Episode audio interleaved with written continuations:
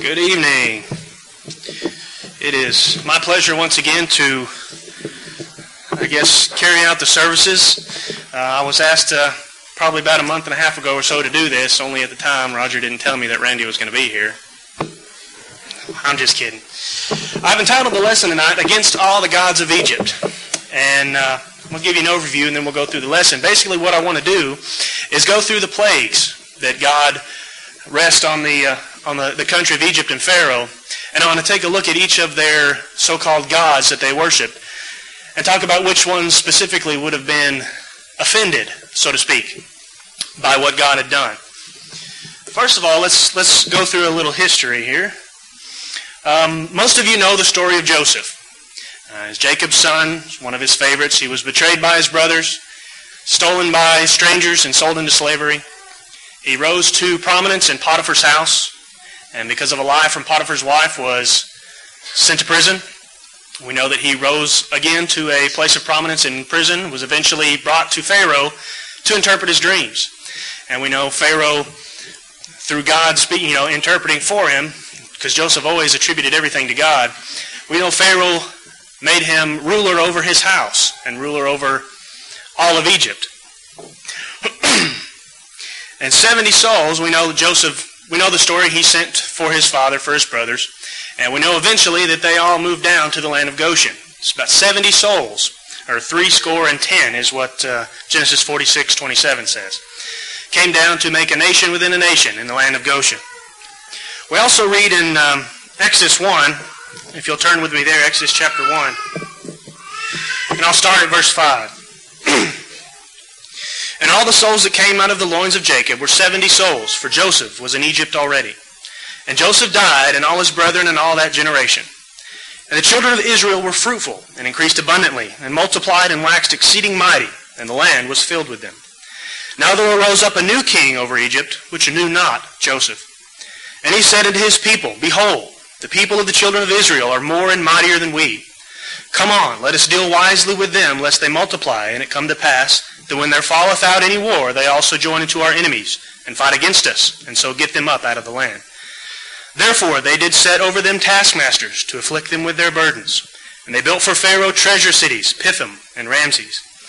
But the more they afflicted them, the more they multiplied and grew. And they were grieved because of the children of Israel. And the Egyptians made the children of Israel to serve with rigor. And they made their lives bitter with hard bondage, in mortar and in brick, and in all manner of service in the field. All their service wherein they made them serve was with rigor. So the life that the Israelites experienced at this time was not a good one. They were, for all intents and purposes, slaves. I'm sure they got paid for their work or something, but they worked hard.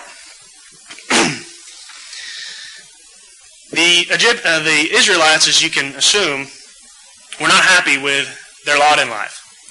They cried out to the God of their fathers. In Exodus 2, starting in verse 23, we see this. And it came to pass in process of time that the king of Egypt died, and the children of Israel sighed by reason of the bondage. And they cried, and their cry came up into, God, into God by reason of the bondage. And God heard their groaning, and God remembered his covenant with Abraham, with Isaac, and with Jacob. And God looked upon the children of Israel, and God had respect unto them. So once again, God has heard the cry, and he is now starting his plan to get them out of Egypt. We know that his plan included Moses. And I'm not going to dive too far into Moses and, and take what, what Randy is talking about on Sunday mornings. But most of you know the story. We see in, in Hebrews 11, you know, Moses is included in that uh, champions of faith. He's included as one of those. By faith, he did most of these things. And I think it's important to note that God had a plan for getting his people out of Egypt. Exodus chapter 3, starting in verse 19. And I am sure that the king of Egypt will not let you go. This is God talking to Moses. No, not by a mighty hand. I will stretch out my hand and smite Egypt with all my wonders, which I will do in the midst thereof. And after that, he will let you go. See, God had a plan. He knew what was going to happen. He knew that Pharaoh, and we see later on that he hardened Pharaoh's heart. There was a plan. And my uneducated opinion, his plan was had a lot to do with putting to shame the gods of Egypt, of pointing out that they were not real. Um, that's me thinking as a human. That's how I would see it. now let's look a little bit at Egypt. Egypt was a polytheistic society, meaning they worshipped several gods, in this case, over 80. And there were two parts to Egypt. There was Upper Egypt, which was the northern part, where the delta uh, flowed into the Mediterranean Sea from the Nile.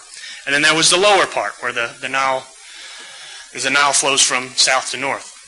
And there's a lot of overlap in the gods that they chose to worship. The upper part would worship this god for this thing, but the lower part would worship this god for the same thing. There was a lot of overlap, a lot of confusion. Even the Pharaoh, he was considered a god, namely the, the son, actually, of Amun-Ra, who was the creator, the sun god. Let me read to you a, a, a quote. Um, a man named Will Durant wrote a book. Uh, I didn't write down the name of it back in the uh, 70s. Let me read this quote to you. Even Pharaoh was a god, always the son of Amun-Ra, ruling not merely by divine right, but by divine birth. As a deity, transiently tolerating the earth as his home. On his head was the falcon, symbol of Horus and the totem of the tribe. From his forehead rose the uraeus, or serpent, symbol and wisdom of life, and communicating magic virtues to the crown. The king was chief priest of the faith and led the great processions and ceremonies that celebrated the festivals of the gods. It was through this assumption of divine lineage and powers that he was able to rule so long with so little force. I think that's uh, that last part is interesting. If, if you think about it, the Israelites were probably the biggest problem that Egypt ever faced. They never faced problems with the Egyptians. It was always outside wars that came in. They had this idea that Pharaoh was a god. Of course, to go against a god was bad. I think it's important to notice, again, that God was going to reveal himself to the Egyptians, and he was going to do that through plagues. He was going to shame their gods and show them that he was real. I've made a lot of, uh, or noted a lot of scriptures there. Exodus 7 4, 10 2, 12 12, and 18 11. If you care to write those down, those are all examples of God announcing of what he was going to do, what he was going to do to Egypt. And as you'll see here in a second, every plague was a direct assault, insult to at least one of those gods of Egypt. Let's take a look at the first one. The first plague, we read about it in Exodus chapter 7. If you'll turn with me there. Starting in verse, uh, the whole description is from 14 to 25, but we're going to start in verse 19. And the Lord spake unto Moses, saying to Aaron, Take thy rod, and stretch out thine hand upon the waters of Egypt, upon their streams, upon their rivers, and upon their ponds, and upon all their pools of water, that they may become blood and that there may be blood throughout all the land of Egypt, both in vessels of wood and in vessels of stone.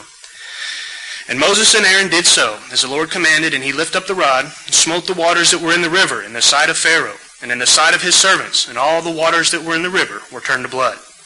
And the fish that were in the river died, and the river stunk, and the Egyptians could not drink of the water of the river, and there was blood throughout all the land of Egypt. And the magicians of Egypt did so with their enchantments, and Pharaoh's heart was hardened, neither did he hearken unto them, as the Lord had said. And Pharaoh turned and went into his house, neither did he set his heart to this also. And all the Egyptians digged round about the river for water to drink, for they could not drink of the water of the river. And seven days were fulfilled, and after that the Lord had smitten the river. now the Nile was, I guess if you could say, the most important thing to Egypt. That's what it was. They had ships, boats that could carry trade up and down, out into the Mediterranean Sea, off to other areas of the world. Um, they traded amongst themselves between the cities, and they also carried their crops up and down the Nile. now, the word blood here, it can be interpreted two ways either literal blood or as blood red. I wasn't there, I don't know. But it can be seen either way. Either way, the fish died. They couldn't breathe in it. Um, and of course, the people didn't want to drink it. It stank, whether that was from the fish dying or because it itself smelled like blood. And not only was the Nile affected, but anything that was drawn, whether it was in a wooden pot, a clay pot, a stone pot, anything that was drawn from the Nile also turned to blood. So here the water that they had already stored in their houses was turned to blood. And let's take a look. This is Khnum. I have no idea if that's the right way to pronounce it, but that's my guess. He was the guardian of the Nile. He was normally portrayed as a man with a ram's head. He, is, he was worshipped as the god of the source of the Nile. One of their creation myths uh, included this thing called the primordial mound. And basically what that was, it was a mound of clay or something that you could form things with and give it life. And Khnum was believed to have taken part of that primordial mound, put it on a potter's wheel, molded it into clay, or molded it from clay, babies, and then put the babies in their mother's wombs. That was what they believed that this Khnum God did. Uh, happy, or Hapi, either spelled with an I or a Y, was the spirit of the Nile. Hapi was the deification of the annual flooding of the river. So whenever the flood came, they said, Oh, Hapi's come to visit us. You know, we're so thankful. Normally depicted as two genies symbolically tying Upper and Lower Egypt. The large T figure there was one of the symbols for the Nile. If you've ever seen a map of, of Egypt, the Nile flows from south to north and then it splits off in a delta at the very top end. So for them, it was easier to draw a T. So as you can see, two genies tying the north together, north and south together. and Osiris, I'm sure any of you who have at least looked at Egyptian mythology before, you've probably heard of Osiris. He was the god of the underworld. Um, the Egyptian believed that the Nile River was his bloodstream. he was also the judge of the afterlife. So when you died, he would be the one you stood in front of to, to be judged. But they also believed that he granted all life. And all new life was from him. He took the dead, and in return, he gave life. Let me read this next quote for you. Uh, a man named John Davis in 1971 wrote the book Moses and the Gods of Egypt. And he said this It was appropriate that the first of the plagues should be directed against the Nile River itself the very lifeline of Egypt and the center of many of its religious ideas. The Nile was considered sacred by the Egyptians. Many of their gods were associated either directly or indirectly with this river and its productivity. For example, the great Khnum, whom we've heard of, is considered the guardian of the Nile sources. Hapi was believed to be the spirit of the Nile and, his, and its dynamic essence. One of the greatest gods revered in Egypt was the god Osiris, who was the god of the underworld. The Egyptians believed that the Nile River was his bloodstream, in the light of this latter expression, is it, it is appropriate indeed that the Lord should turn the Nile to blood. It is not only said that the fish in the river died, but that the river stank, and the Egyptians were not able to use the water of that river. Imagine the horror and frustration of the people of Egypt as they looked upon that which was formerly beautiful, only to find dead fish lining the shores, and an ugly red characterizing what had before provided life and attraction. All right. Let's take a look at the second plague. Turn with me to Exodus chapter 8, starting in verse 1. And the Lord spake unto Moses, Go unto Pharaoh, and say unto him, Thus saith the Lord, Let my people go, that they may serve me. And if thou refuse to let them go, behold, I will smite all thy borders with frogs. And the river shall bring forth frogs abundantly, which shall go up and come into thine house, and into thy bedchamber, and upon thy bed, and into the house of thy servants, and upon thy people, and into thine ovens, and into thy kneading troughs. And the frogs shall come up both on thee, and upon thy people, and upon all thy servants. And the Lord spake unto Moses, saying unto Aaron, Stretch forth thine hand with thy rod over the streams, over the rivers, and over the ponds, and cause frogs to come up upon the land of Egypt. And Aaron stretched out his hand over the waters of Egypt, and the frogs came up and covered the land of Egypt. And the magicians did so with their enchantments, and brought up frogs upon the land of Egypt. Then Pharaoh called for Moses and Aaron and said, Entreat the Lord that he may take away the frogs from me and from my people, and I will let the people go, that they may do sacrifice unto the Lord. And Moses said unto Pharaoh, Glory over me, when shall I entreat for thee, and for thy servants, and for thy people, to destroy the frogs from thee and thy houses, that they may remain in the river only? And he said, Tomorrow. And he said, Be it according to thy word, that thou mayest know that there is none like unto the Lord our God. And the frogs shall depart from thee, and from thy houses, and from thy servants, and from thy people, and shall remain in the river only.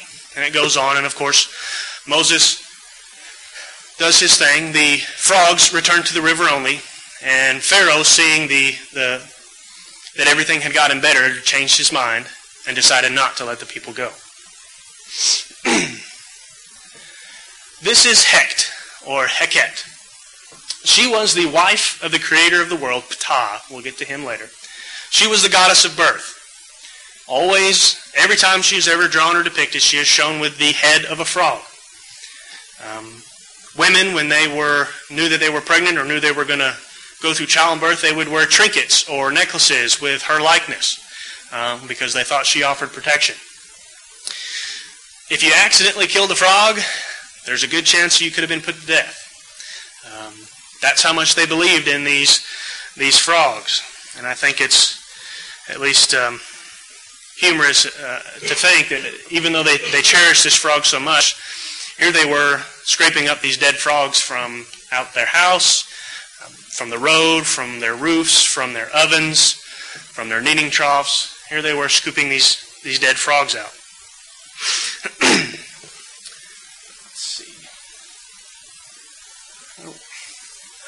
guess that's the only one I had for there. All right, let's look at the third plague lice or sand fleas. Let's read uh, Exodus chapter 8, starting in verse 16. And the Lord said to Moses, Say unto Aaron, Stretch out thy rod, and smite the dust of the land, that it may become lice throughout all the land of Egypt. And they did so, for Aaron stretched out his hand with his rod, and smote the dust of the earth. And it became lice in man and in beast. All the dust of the land became lice throughout all the land of Egypt.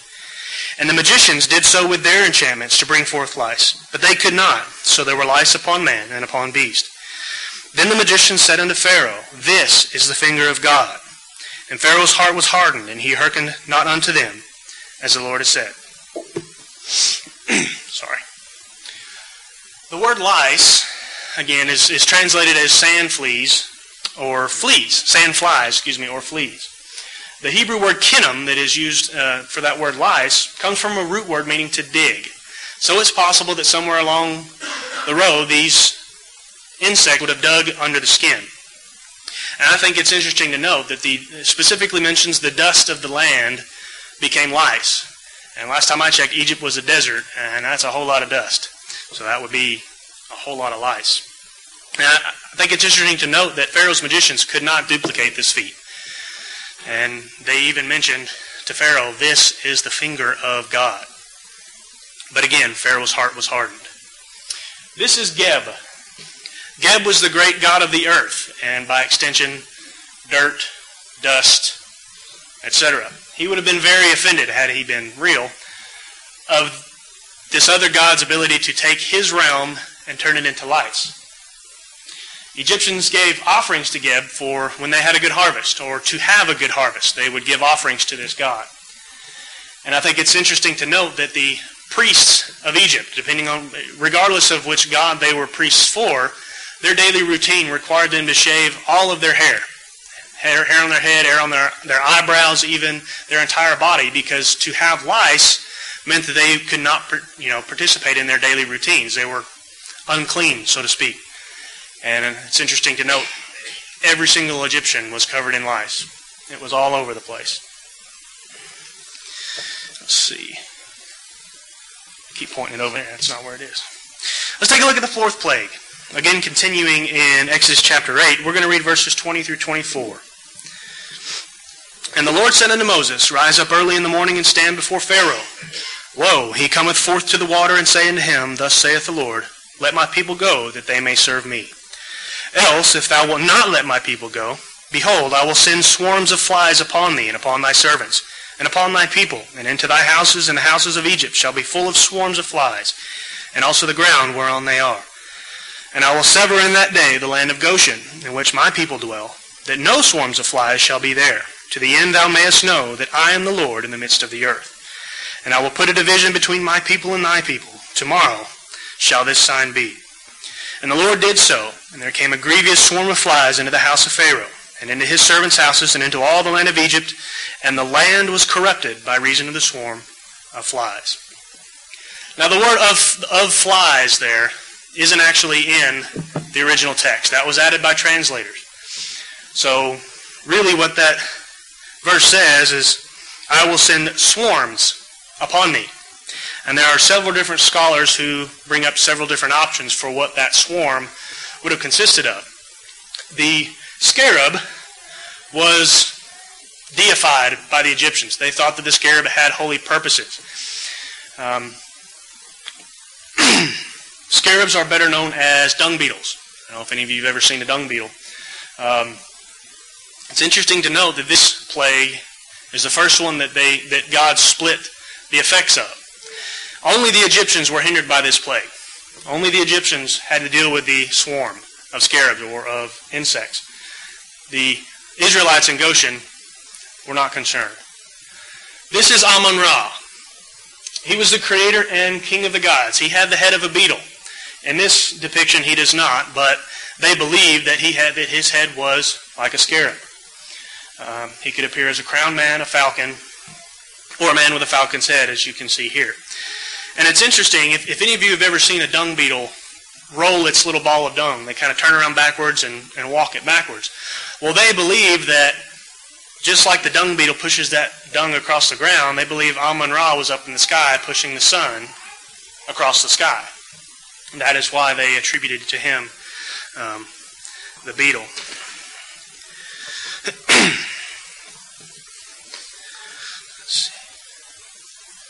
Let's take a look at the fifth plague, starting in Exodus verse 9, or chapter 9, verse 1.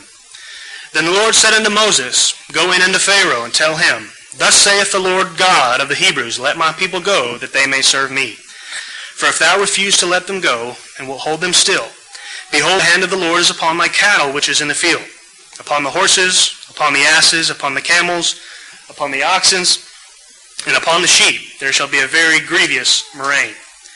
And the Lord shall sever between the cattle of Israel and the cattle of Egypt, and there, and there shall nothing die of all that is the children of Israel. And the Lord appointed a set time, saying, Tomorrow the Lord shall do this thing in the land. And the Lord did that thing on the morrow. And all the cattle of Egypt died, but of the cattle of the children of Israel died not one. And Pharaoh sent, and behold, there was not one of the cattle of the Israelites dead. And the heart of the Pharaoh was hardened, and he did not let the people go. Horses and cattle were not just horses and cattle. Uh, the Egyptians revered and sanctified many, many, many animals. They were also sacred.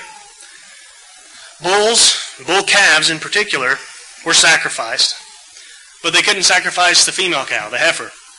They were sacred to Isis, one of the goddesses. And again, I think it's, it's important to note that the cattle of the Israelites were not affected by this. This is Ptah. He was he is the deification of that primordial mound. Remember that ball of stuff that everything was made out of. He is believed to have, let's see, called the world into being, having dreamt creation in his heart. And he was personified on earth as bull. The Apis bull, particularly. This is uh, a statue that is in the Louvre over in Paris uh, that represents the Apis bull. Let me read to you this, this description. The Apis bull was the living image of the god Ptah. He was also associated with Ra, or Amun-Ra, for whom he borrowed the disc he wore between his horns. When the Apis bull died, priests would travel through every pasture in Egypt looking for his replacement. The calf would have a black coat with distinctive patches on his neck, back, and body. The Apis bull supposedly had the power of prophecy. When the Apis bull died, the land of Egypt mourned for him as they would for the loss of the monarch himself. After death, his body would be embalmed, and after the funeral rites were performed, the body would be placed in a granite sarcophagus. So they believe that this bull, who just happened to have a, this distinctive coat, had the power of prophecy.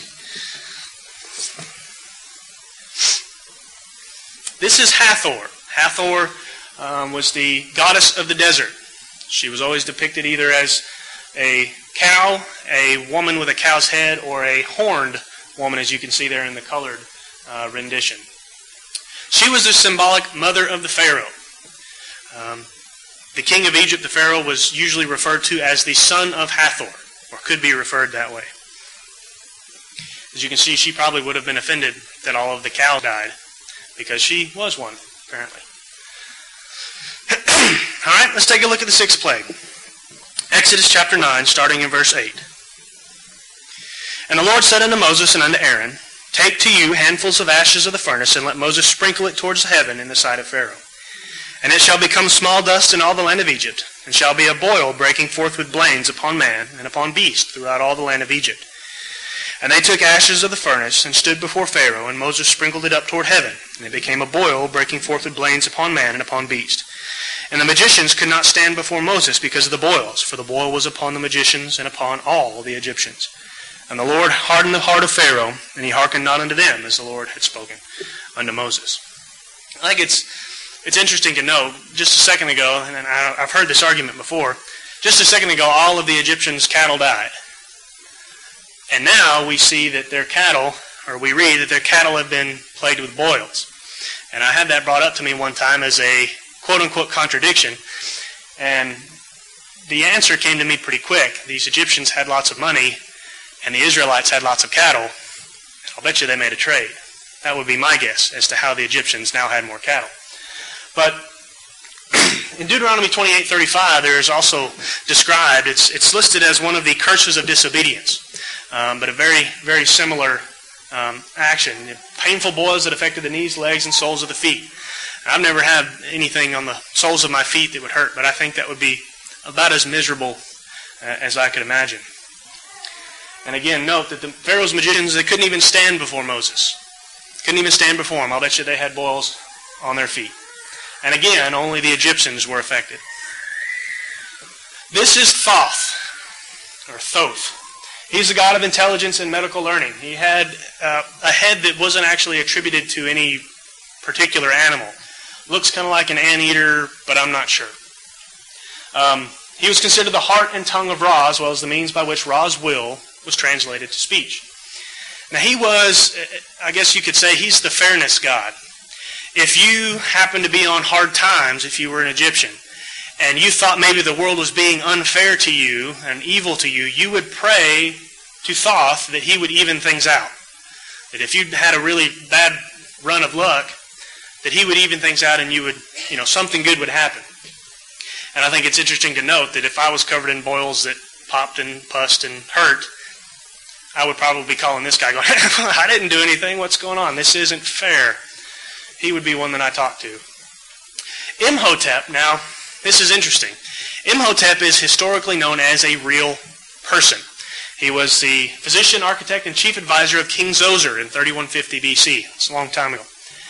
Later on, because of all of the advancements in medicine that he had found, apparently he was a very intelligent, very ahead of his time, so to speak. Did a lot of good things for Egyptian medicine. Well, they deified him. They began to worship him and worship him as this god of medicine. There's a, a statues in the Louvre. I didn't include it for whatever reason, but there are statues of him that they made to worship. And also Serapis. Um, this was the deity in charge of healing. Couldn't find a picture of, of him or her. Excuse me. Seventh plague. Let's see. Exodus chapter 9. Uh, the whole description is from verses 13 through 35, but we're going to start it in verse 18. Behold, tomorrow about this time I will cause it to rain a very grievous hail, such as have not been in Egypt since the foundation thereof, even until now. Send therefore now and gather thy cattle, and all that thou hast in the field, for upon every man and beast which shall be found in the field, and shall not be brought home, the hail shall come down upon them, and they shall die. He that feared the word of the Lord amongst the servants of Pharaoh made his servants and his cattle flee into the houses. And he that regarded not the word of the Lord left his servants and his cattle in the field. And the Lord said unto Moses, Stretch forth thine hand toward heaven, that there may be hail in all the land of Egypt, upon man and upon beast, and upon every herb of the field throughout the land of Egypt. And Moses stretched forth his rod toward heaven, and the Lord sent thunder and hail, and the fire ran along upon the ground, and the Lord rained hail upon the land of Egypt. So there was hail, and fire mingled with the hail, very grievous, such as there was none like it in all the land of Egypt since it became a nation. And the hail smote throughout all the land of Egypt and all that was in the field, both man and beast, and the hail smote every herb of the field and brake every tree of the field. Only in, the, only in the land of Goshen, where the children of Israel were, was there no hail. and again, the flax and the barley crop, which you actually read about after that reading in verse 31, was destroyed. That was their January crop. So we can date this somewhere in that time frame. And again, the land of Goshen where the Israelites dwelled did not have any problems with hail or with fire.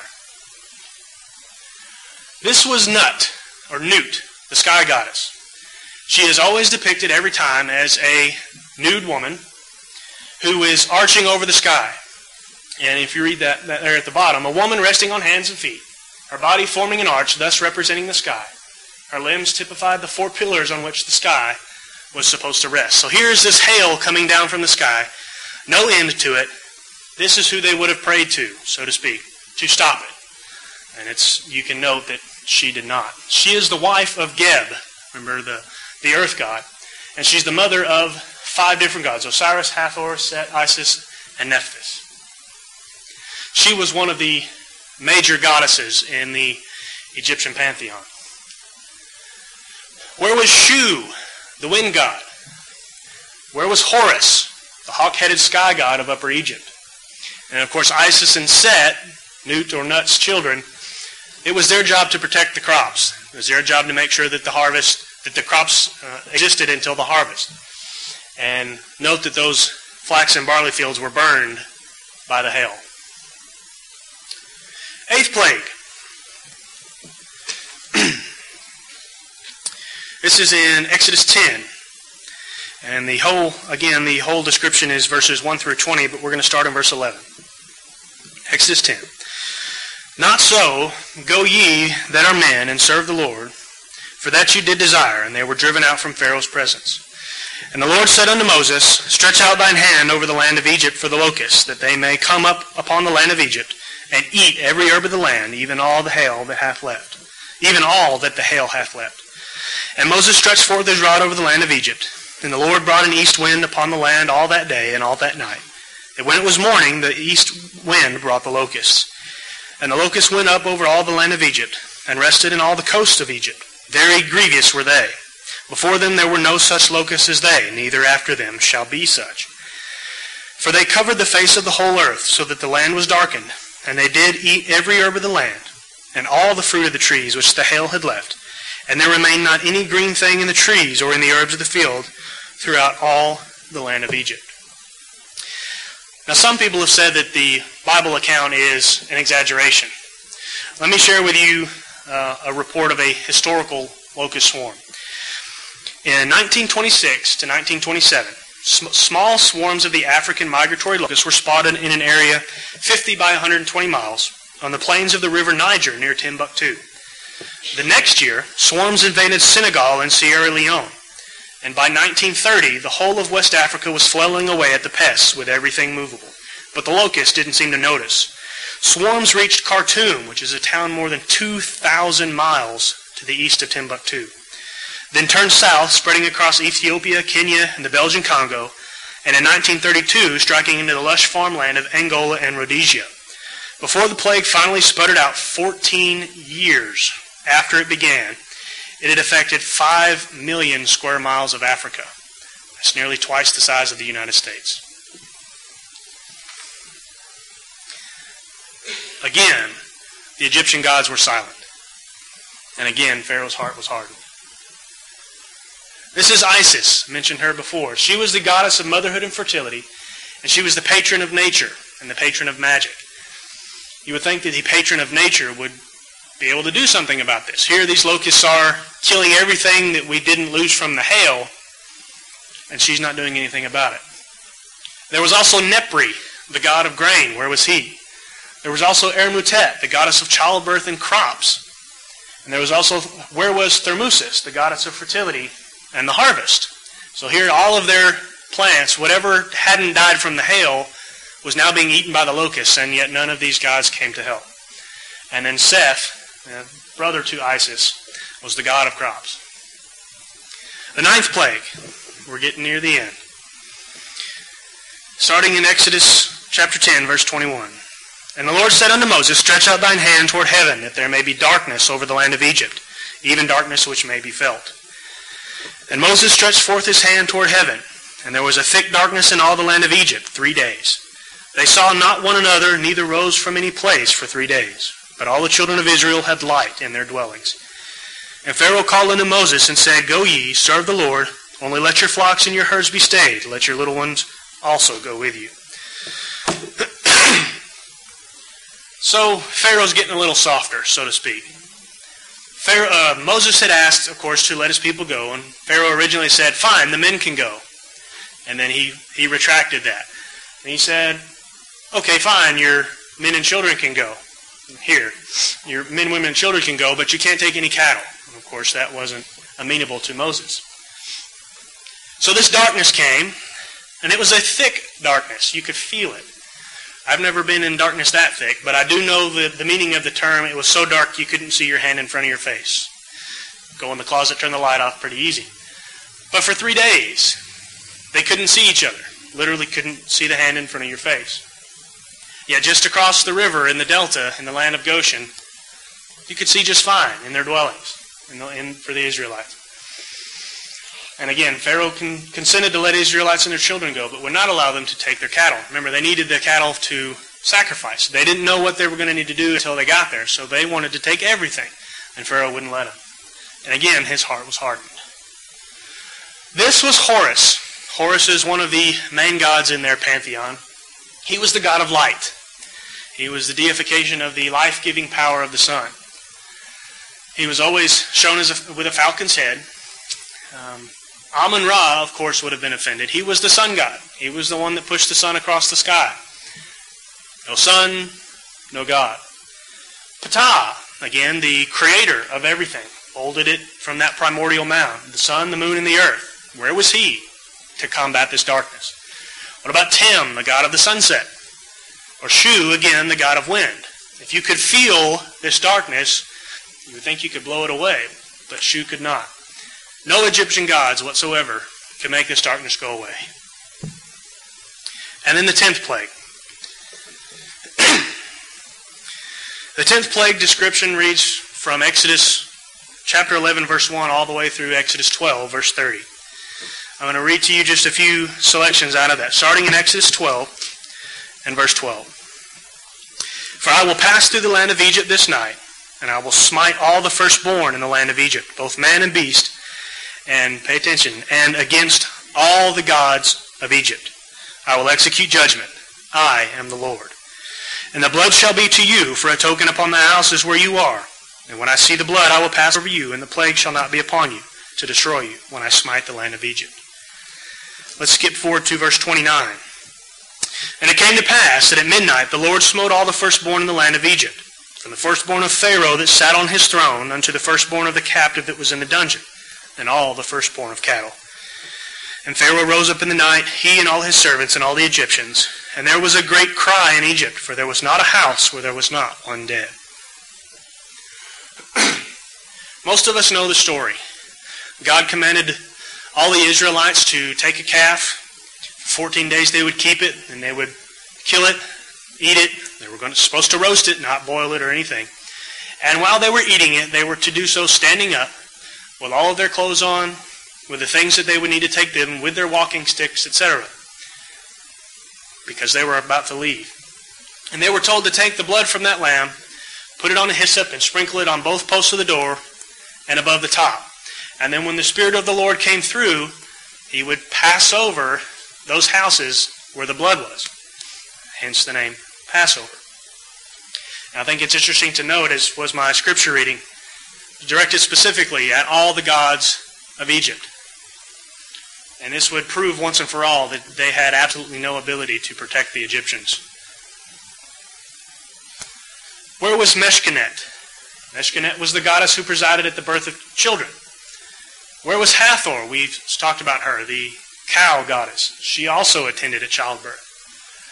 Where was Min, the god of procreation? Where was Isis, the goddess of fertility? Or Selket, the guardian of life? Or even Renenutet, the cobra goddess and the guardian of Pharaoh? Where were these gods when the Egyptian needed them most?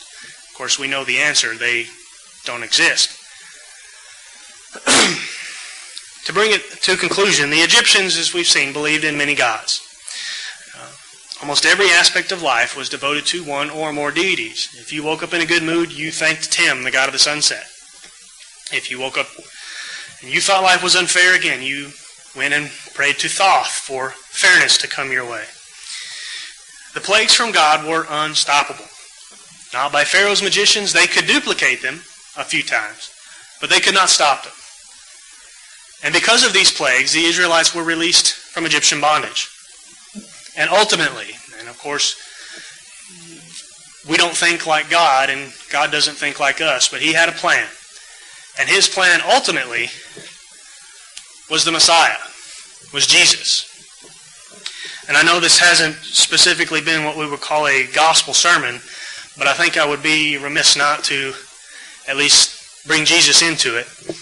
All of this was for Jesus. Now, I believe as fact that Jesus Christ is the Son of God. I believe that he was sent as a sacrifice, just as the Israelites would sacrifice bulls and calves for the blood. I believe that Jesus' blood has forgiven me of my sins when I was baptized. If there are two types of people in this world, those that believe that the Bible is what it is, and those that don't. There's not really any halfway. You either believe it or you don't. Where we make a mistake most of the time is not is, is, is believing but not acting. God laid out for us a plan of salvation. And there are things that we have to do to enter that covenant with Him. Believe, confess that Jesus Christ is the Son of God. And as Gary mentioned this morning, repent. Hardest one. Be baptized. That's it, that is required. If you have not done those, I would like for you to ask yourself why. Are you the person that believes or are you the person that don't? I have no doubt that everyone here believes that. If for some reason you have not acted upon that belief, I would implore you to do so at your earliest convenience. And that would be now as we stand and as we sing.